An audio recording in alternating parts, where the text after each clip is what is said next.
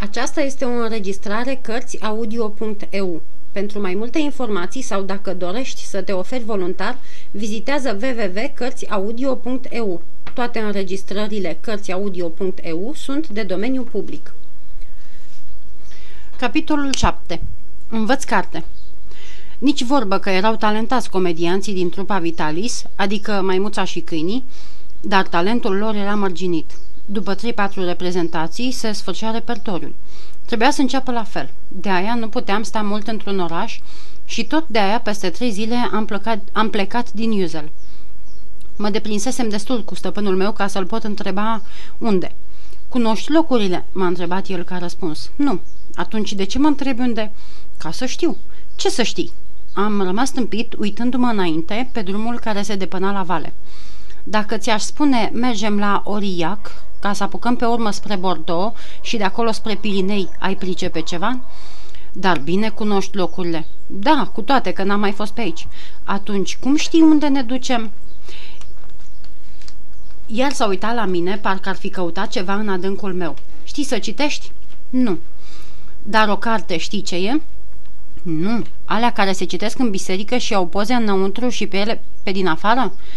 Bine, va să zică, crezi că într-o carte pot fi rugăciuni. Cred. Dar mai poate fi și altceva. Când tu zici pe din afară o rugăciune, zici cuvintele pe care mama ta ți le-a spus în urechi, din urechi au trecut în minte și mintea ta ți le coboară pe limbă când le chem. Prin urmare, cei care își spun rugăciunea de pe carte nu iau cuvintele din minte, le iau din carte, cu ochii, și această luare se cheamă citire. Am văzut citind, i-am răspuns eu ca un om fudul că nu e prost și care știe despre ce e vorba. Ce se întâmplă cu rugăciunile, se întâmplă cu toate. Într-o carte pe care o arăt când ne odihni, vom găsi numele și istoria locurilor prin care vom trece. Oamenii care au locuit în ele sau le-au colindat au pus în cartea mea tot ce au văzut și au auzit, așa că mi-e destul să deschid cartea și să o citesc, ca să știu pe unde umblu. Văd locurile ca și cum aș fi fost prin ele și le știu povestea ca și cum s-ar fi istorisit. Pentru mine, crescut ca un sălbatic, care habar n-are de viața cioplită, cuvintele acestea erau ca un fel de deșteptare nedeslușită întâi, dar din ce în ce mai limpede. Ce e drept, mă trimiseseră la școală, dar numai o lună. Și în luna aceea nu mi-au dat nicio carte, nu mi-au pomenit nici de citit, nici de scris, n-am știut ce e o lecție. Să nu se creadă că, judecând după cum sunt azi școlile, ce spun eu e cu neputință. Pe vremea de care vorbesc, erau multe sate în Franța care n-aveau școli, iar dintre cele care existau, multe erau cârmuite de dascăli care, ori fiindcă nu știau nimic, ori fiindcă aveau multe treburi, nu învățau nimic pe copiii dați la școală. Așa era și învățătorul din satul nostru. Știa ceva? Poate, dar cât am stat cu el, nu ne-a dat niciun pic de lecție, nici camarazilor mei, nici mie. Avea altele pe cap, fiindcă era lemnar de meserie. La asta lucra toată ziua într-un morman de țândări. Nu ne vorbea decât de părinți, de frig ori de ploaie, dar de citit și de socoteli nici iotă. Lăsa tot pe seama fetei sale, care trebuia să-i țină locul, adică să ne dea lecții dar pentru că și ea era croitoreasă, făcea tot ca tatăl său și pe când el hârjia cu lindeaua, ea împungea cu acul. Ce să facă? Trebuia să trăiască. Eram 12 copii, numai cu câte 50 de centime pe lună. lună. Cum era să mănânce doi inși o lună întreagă din șase franci. Lemnăria și cusutul umpleau ce nu se da la școală. Nu învățam nimic, nici chiar buchiile. E greu cititul?" am întrebat pe Vitalis după ce am stat multă vreme pe gânduri. Greu pentru cei tari de cap și mai greu pentru cei care nu vor. Ești tare de cap." Nu știu, dar mi se pare că, dacă ai vrea să mă înveți, aș avea multă bunăvoință." Bine, vom vedea, avem vreme." Adică de ce nu acum?"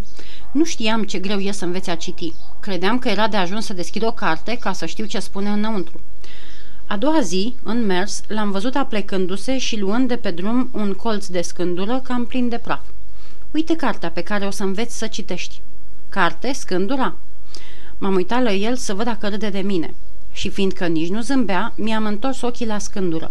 Scândura era de fag, lungă de vreo trei palme, lată de vreo două și lustruită, dar fără nicio vorbă sau vreun desen pe ea. Cum? Și ce era să citesc? Te frămânți, mi-a zis el râzând. Dacă îți de mine, deloc. Bat jocura poate îndrepta o fire stricată, dar față de un om simplu e o prostie. Așteaptă să ajungem acolo, la pomii ăia. O să ne odihnim și vei vedea cum vreau eu să te învăț carte pe bucata asta de lemn.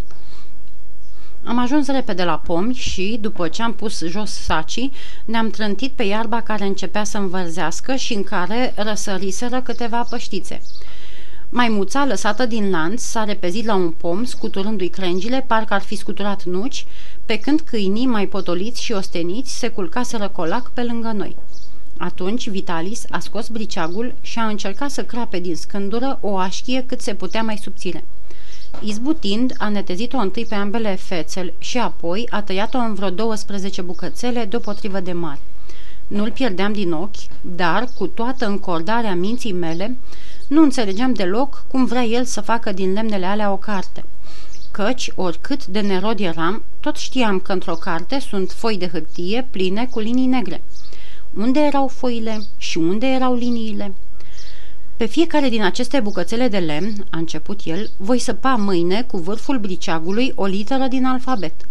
Vei învăța astfel forma literelor și când vei ști bine, bine de tot, așa încât să le cunoști mai decât cum te-ai uitat la ele, le vei împreuna unele cu altele pentru a forma cuvinte.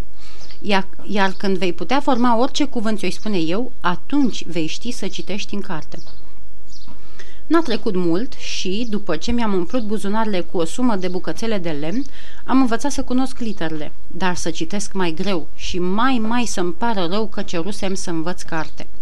Ca să fiu cinstit, sunt dator să spun că nu lenea mi-a dat părerea asta de rău, ci ambiția. Învățându-mă literele, Vitalis crezuse că îl va învăța în același timp și pe capii. Dacă intrase în cap cifrele orelor de pe ceasornic, de ce nu i-ar fi intrat și literele? și luasem lecții împreună. Eram camarad de clasă cu capii sau câinele era camarad cu mine, dacă vreți. Negreșit că el nu putea boteza literele, deoarece n-avea grai. Dar, când înșiram pe iarbă bucățile de lemn, trebuia să tragă cu laba ce literă îi spunea stăpânul. La început am făcut mai repede progrese ca el, dar inteligența mea mai vie o învingea memoria lui mai sigură. Ce învăța el bine, învăța pentru totdeauna. Nu mai uita și cum n-avea gânduri aiurea, nici nu se coda, nici codea, nici nu se înșela. Așa că, de câte ori greșeam, stăpânul meu mi-o trântea. O să te întreagă capii. Și câinele pricepea căci da din coadă gudurându-se. Mai dobitoc ca dobitoacele, treacă meargă în piese, îmi zicea tot el. Dar în lume e rușine? Și atât m-a durut că m-am pus cu toată inima și, pe când bietul câine rămăsese cu scrisul numelui, trăgând din alfabet cele patru litere din cuvântul capi, eu am ajuns în sfârșit să citesc. Și încă unde? Într-o carte. Acum, fiindcă știi să citești literele, vrei să înveți să citești notele? Spune-mi întâi dacă, după ce învăța notele, voi putea cânta ca dumneata. Cum? Ai vrea să cânti ca mine? A, nu ca dumneata, știu că nu se poate, dar să cânt. Îți place să mă auzi cântând? O, oh, foarte mult. Nici nu-ți închipui cât. Și privighetoarea cântă frumos. Dar mie mai mult îmi place dumneata. Și apoi nu e tot una. Când cânti dumneata, faci cu mine ce vrei. Îmi vine și să plâng și să râd. Când cânti ceva duios, parcă aș fi lângă mama, parcă o văd acasă, deși nu pricep cuvintele cântecului, fiindcă sunt italienești. Vorbeam uitându-mă la el și mi s-a părut că lăcrimează. Atunci m-am oprit și l-am întrebat dacă îl mâhneau cuvintele mele. Nu, băiete, mi-a răspuns el înduieșat. Nu mă mâhnești, din potrivă. Mi-aduce aminte de tinerețe. Să n-ai grijă. O să te învăț să cânți și, fiindcă ești inimos, o să-i faci și tu să plângă și o să te aplaude și pe tine. S-a oprit deodată și am înțeles că vrea să schimbe vorba. Dar pentru ce nu ghiceam. Tocmai târziu, târziu de tot, am aflat de ce și niște împrejurări foarte dureroase pentru mine, pe care le voi povesti de-a lungul istorisirii mele.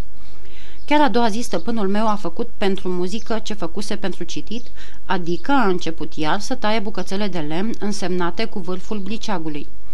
Dar de rândul acesta, munca i-a fost mult mai grea, căci multele semne trebuincioase notelor cerau împerecheri mai încurcate ca alfabetul. Ca să-mi ușureze buzunarele, s-a slujit de amândouă fețele lemnișoarelor și, după ce le-a liniat pe amândouă cu câte cinci linii ale portativului, a început pe o față cheia sol și pe alta cheia fa. Apoi, după ce a pregătit tot, a început lecțiile tot așa de aspre ca cele de citit literele. De multe ori, el, așa de răbdător cu câinii, cu mine și-a pierdut răbdarea. Cu un dobitoc, striga el, mă stăpânesc fiindcă îl știu dobitoc, dar cu tine o să-mi iasă sufletul. Și ridica mâinile în sus, de unde le lăsa să cadă pe pulpe, unde porneau ca o palmă. Maimuța, care imita tot ce îi plăcea ei, îi copiase gestul și, fiindcă asista mai totdeauna la lecții, de câte ori nu știam, mă pomeneam cu ea pornind. Uite, vezi, și maimuța râde de tine, îmi striga el. Dacă aș fi îndrăznit, i-aș fi răspuns că râde de amândoi, dar și respectul și o oarecare frică m-au stăpânit întotdeauna. În sfârșit, am făcut primii pași și am ajuns în stare să cânt un cântec scris de el pe o foaie. În ziua aceea n-am mai pleznit din mâini, ci mi-a dat două palme prietenești pe amândoi obrajii, făgăduindu-mi că, dacă voi merge așa, voi ajunge un strașnic cântăreț. Nu mai încape vorbe că toate aceste studii nu le-am sfârșit într-o zi, ci săptămâni întregi, luni în șir, buzunarele mele au fost ixite de lemnișoare. Mai întâi, munca nu mi era regulată ca unui elev la școală. Numai când aveam vreme îmi putea da lecții. Trebuia să umblăm în fiecare zi drumuri când scurte, când lungi, după depărtarea dintre sate. Trebuia să jucăm pe oriunde ni se părea că am putea câștiga ceva. Trebuia să repete cu câinii și cu maimuța ca să nu uite. Trebuia să ne pregătim singuri mâncarea. Tocmai la urmă venea rândul citirii și muzicii, adeseori într-un popas, sub un pom sau pe o grămadă de prund, unde iarba ori drumul serveau drept masă bucăților de lemn. Nu semăna deloc educația mea cu a multor copii care n-au decât să învețe și care totuși se plâng că n-au vreme. E adevărat încă, în muncă e ceva mai însemnat ca vremea. E stăruința pe care o pui, nu cu ceasul, cu nasul în carte îți bagă lecția în cap, ci voința de a învăța. Aveam norocul să-mi pot încorda voința fără să mă las în voia petrecerilor care ne înconjurau. Ce aș fi învățat dacă n-aș fi lucrat decât într-o odaie, cu mâna la urechi și cu ochii pe carte, cum fac unii școlari? Nimic, fiindcă n-aveam odaie să ne închidem, iar când mergeam de-a lungul drumurilor, trebuia să mă uit unde calc ca să nu dau un nas. Eram slăbănog când trăiam la Barbaran. Copil de oraș, cum zicea el, cu brațe și picioare prea subțiri, cum zisese Vitalis. Lângă noul meu stăpân, trăind cu el în aer, trupul mi s-a întărit, plămânii mi-au crescut, pielea mi s-a îngroșat și am ajuns în stare să rab, fără să sufăr, căldura și frigul, soarele și ploaia, osteneala și foamea. Și mare noroc am avut să învăț un meșteșug, căci mi-a ajutat să lupt cu multe lovituri dârze și dureroase, care s-au năpustit mai târziu asupra mi.